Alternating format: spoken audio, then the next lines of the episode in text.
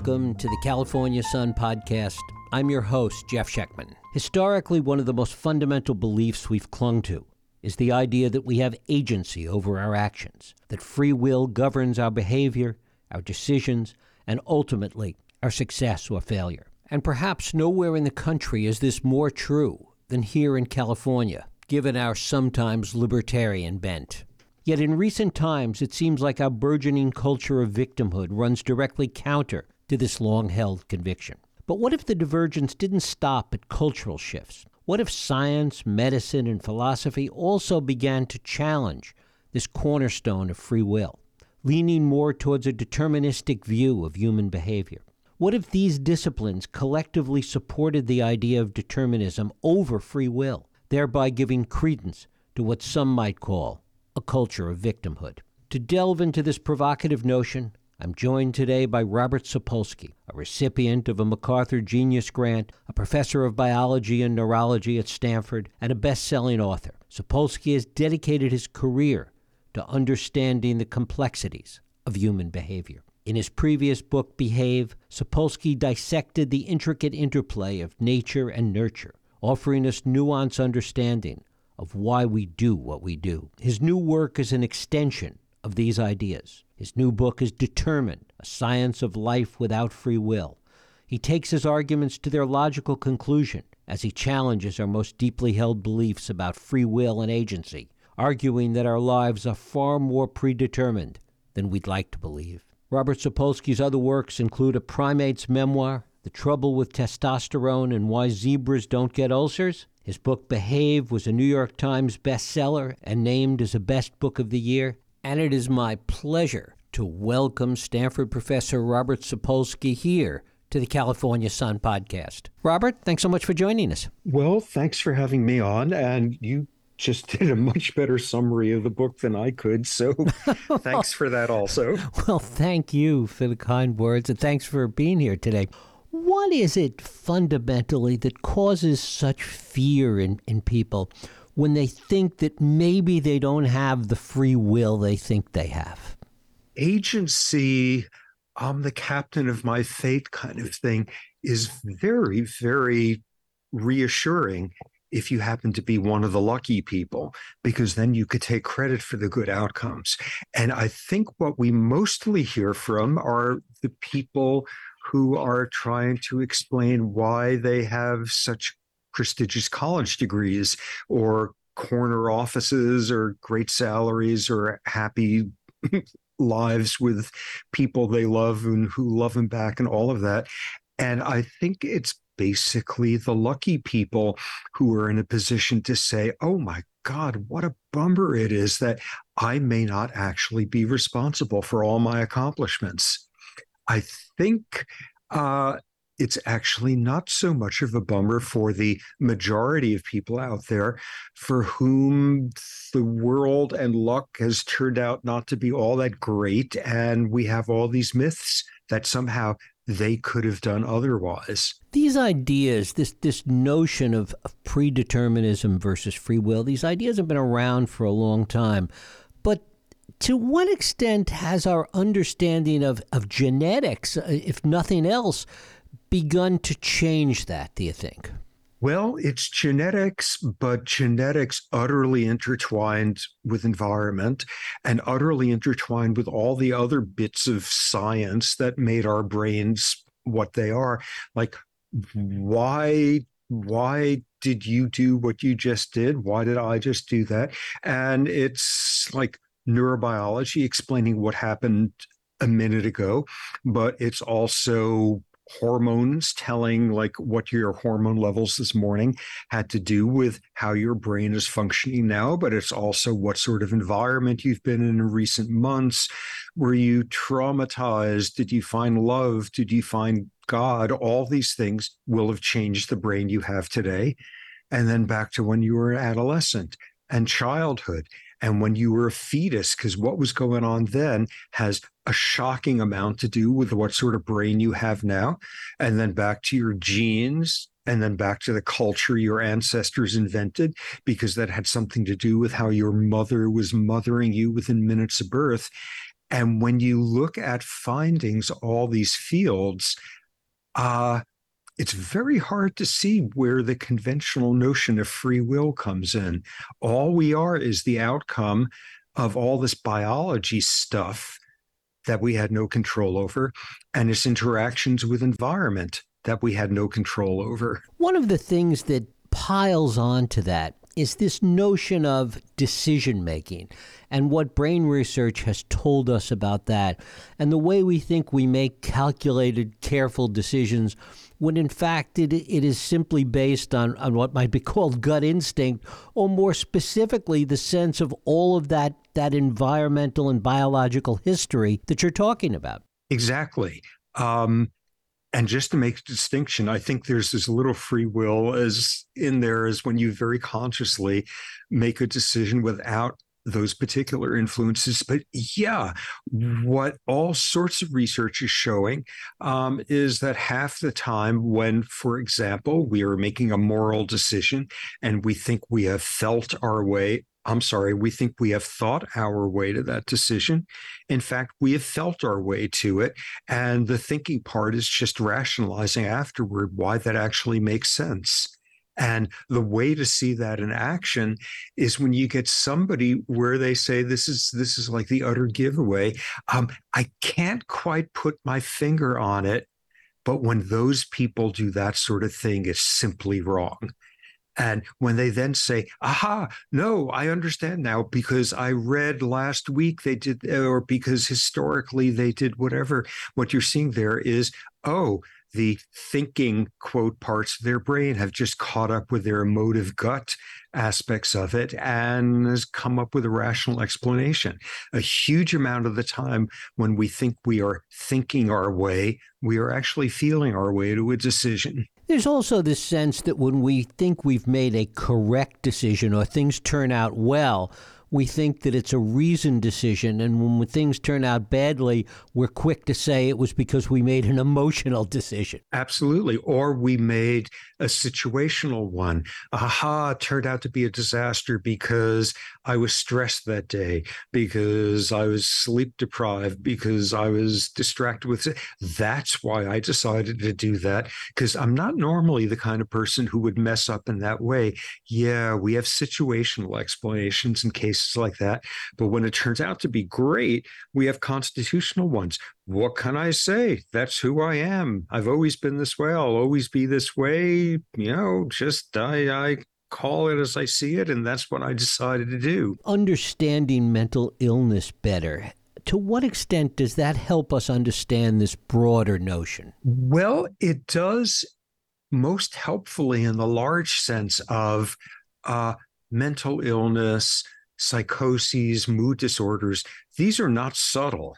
And you look at someone who is delusional, who is, sitting there paralyzed with anxiety by things that nobody else is bothered by, all of those, you look at them and it's not hard to reach the conclusion that there's some very screwy biology going on there historically, that wasn't always the case. It was very easy for people to reach conclusions like, oh, they are demonically possessed, and that kept things going with schizophrenia for centuries or so. Burn them at the stake if they're hearing voices, all of that. But we've reached a point of progress where we look at those dramatic examples of biology running amok in us, and it's hard to not say, there's something very organically wrong with that person. And we've made a lot of progress with that. All we need to do is then take the next leap and say, and you know, it's a different kind of biology and it's a lot less florid and chaotic and tragic when trying to figure out why you just did what you did or I just did what I did in a much more everyday realm. It's just as biological happens to be a different sort of biology, but it's much harder to to go from the very sort of flagrant examples.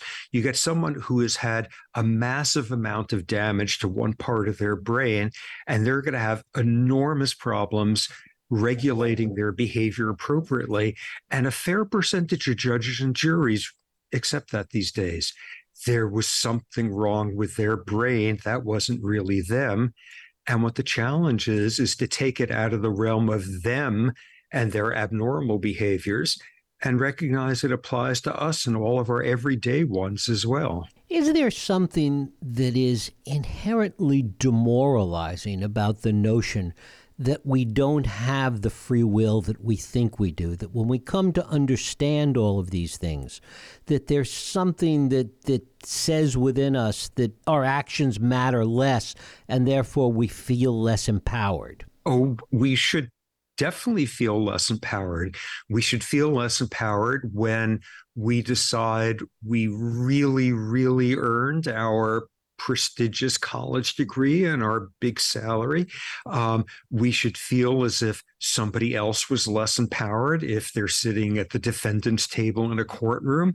Um, in all of these cases, uh, when it applies to us and our good fortune, it's really nice to believe in free will. Um, and when it's for someone else, uh, you know, that's a really good uh, conclusion to toss out also. What can I say? They they made their decisions. We don't make any of our decisions because all we are right now is who we turned out to be turned into by our prior biological and environmental luck. And if your luck was profoundly crummy, discovering that that profoundly crummy luck created the brain that you have is not demoralizing. That suddenly explains a whole lot of things that society is willing to blame you for.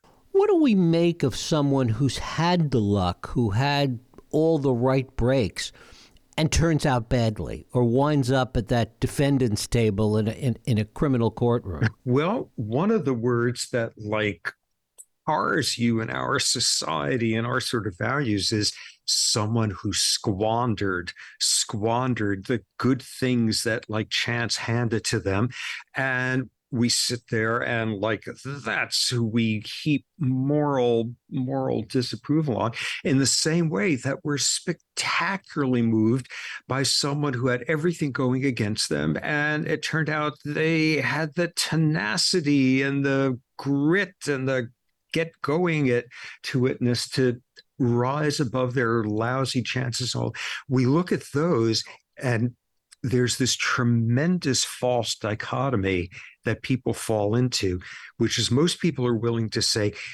yeah, yeah, yeah. There, there's there's all sorts of things they had no control over. They're not seven foot two, and that's why they're not in the NBA. Or they got born into a wealthy family, and that's why they don't have the same socioeconomic problems as so many other.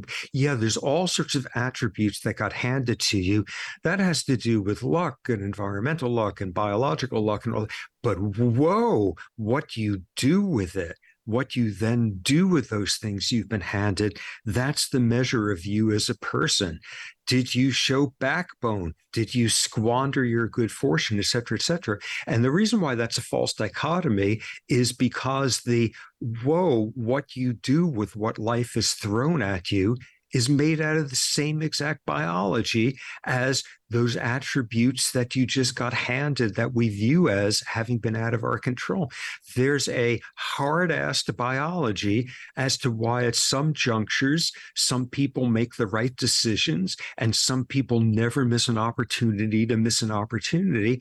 And that's as much a byproduct of everything that came before as all those other things that we much more easily view as, yeah, that that just got handed to you. That was just a, an attribute that you wound up with. What does science, neuroscience, teach us? What have we learned in terms of this connection between emotion and reasoning that is inherently tied into all that we've been talking about? Well, it's another one of those like massive looming false dichotomies that like there's one part of your brain that does emotions and that's like you as a wildebeest and some guy is like giving territorial threats on your territory and you're getting all emotionally driven and your your emotive parts of the brain are taking over and that's like That's the very animalistic aspect.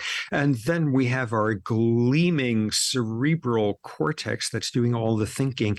It's a totally false dichotomy, and you can't separate out the two. We feel our way to what we think, we think our way to what sort of emotional thing, attitudes we have about the world. They're utterly inseparable. And when you study the neurobiology of it, that's all you see. They're not two separate systems. One of them may have more sway at sometimes than the other, but they're absolutely intertwined. What happens to societal norms and our sense of equity, I suppose, for lack of a better word, when we come to understand this notion of predeterminism and a lot less free will than we think? Well, it should make for a world in which a lot more people are galvanized into action by lots of folks being treated badly or judged poorly or punished or ignored or marginalized because of stuff they had no control over. And a lot of people were sitting there saying, damn, I did a good job winding up where I am, and where they didn't have a whole lot to do with it either. And it would be a much better world if uh, the notion that people were entitled to how they were treated one way or the other was looking a whole lot more suspect. Talk about luck and the way that word gets thrown around in this debate. Okay, luck. Here's an example of totally lousy luck. You picked the wrong womb you you chose the wrong womb when you were just like a fertilized egg and you wound up spending 9 months in a really influential environment was there enough protein in the bloodstream coming from your mother because she wasn't starving? Was there enough stimulation that was getting through a lot of environmental stimulation that gets to a fetus?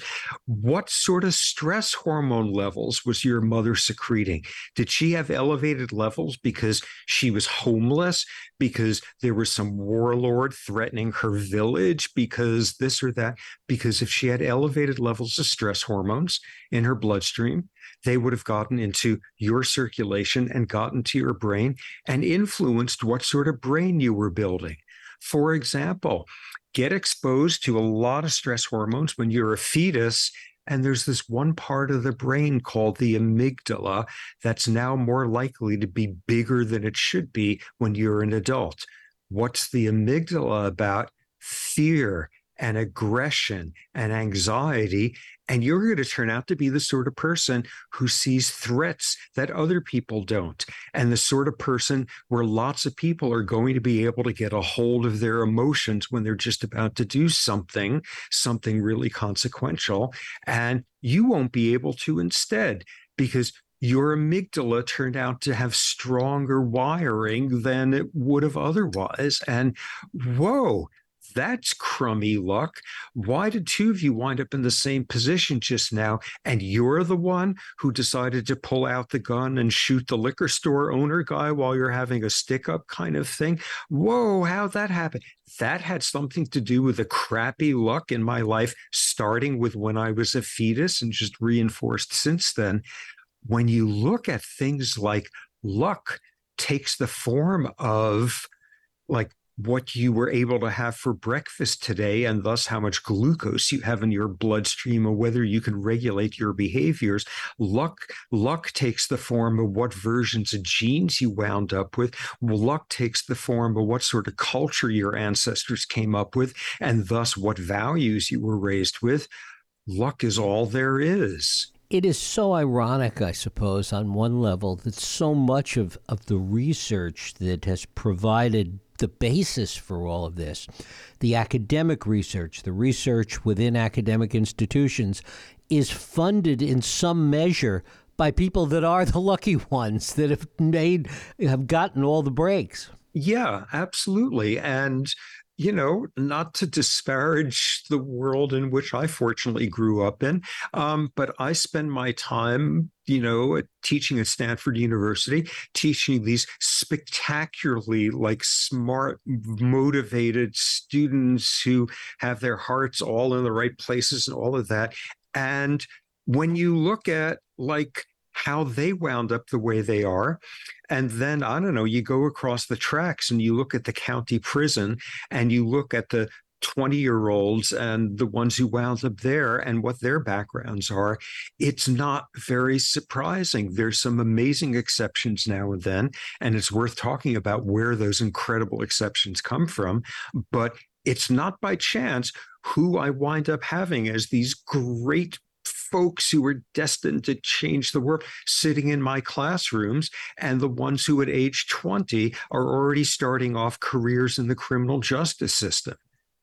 Is it fair to say that those exceptions, spectacular as some of them are, that it's really the exceptions that kind of prove the rule here?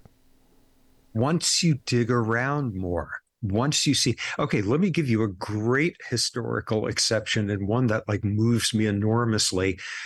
Pearl Harbor, lots of Japanese pilots happily got into their planes and did the sneak attack and bomb Pearl Harbor. And this was the enemy and being willing to die for the emperor and a totally militaristic culture that produced that mindset, all of that.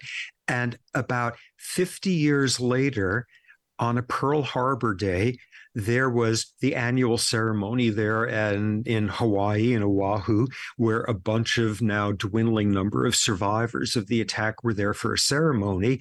And out of a group of onlookers came this 70 year old elderly Japanese man who came up to them and said, I was one of the pilots and I'm sorry for what I did. Mm-hmm. Whoa, what the hell was that? How did that happen? That was absolutely amazing and totally moving. And a few of these guys embraced him, and one of them, he was close to him and his family and all of that for the rest of their lives. And this, how did this change happen? And it turned out there were some interesting predictors. This guy was eventually captured as a POW and he spent his time captured by Americans in a POW camp and decided they were kind of nice to him. And afterward, it turned out his experiences were much better than you know his his brothers at arms who wound up in other. So afterward, he worked in the Japanese a sort of extension of some American corporation for 20, 30 years. One of his kids married somebody American. All of these things happened where he wound up reflecting on what went on one other piece of it Pearl Harbor was a sneak attack. Japan didn't declare war until the next day. And all the pilots went off that morning being told that Japan had already declared war. And they had to, and they were shamed. They were shamed by the fact that they did something this dishonorable as a sneak attack and had been lied to about it. And they felt shame forever after about what they had done. And this was a guy who had also participated in like the invasion of, of Manchuria a few years earlier, where there were some of the worst atrocities ever seen in warfare. And there's no evidence he ever went there and apologized to anyone. How did he turn out to be an exception? How did he turn out to be this kind of exception, but never did anything in China? All these things don't happen by chance. You know, we, we talked a lot about how this impacts on how we judge ourselves and our success or failure, but it also, in in a broader sense, really determines how we judge others and how we judge the world around us. Yeah. And if we really, really follow through the implications of all of this and rather than feeling proud of what we've accomplished, if we're those lucky ones, and instead feeling grateful that our random luck wound up that way and like we've got enough to eat and we're not like living on the streets or some version of that, if we really, really follow this through, none of us are entitled to having our needs considered any more than anybody else's needs because we didn't earn it. Robert Sapolsky, his book is Determined A Science of Life Without Free Will. Robert, I thank you so much for spending time with us today here on the California Sun podcast. Well, thank you for having me on and letting me rant about this. well, Much you. appreciated. Thank you. And thank you for listening and joining us here on the California Sun podcast. I hope you'll join us next week. I'm Jeff Schechtman. If you like this podcast, please feel free to share and help others find it. By rating and reviewing it on iTunes and subscribe wherever you get your podcasts.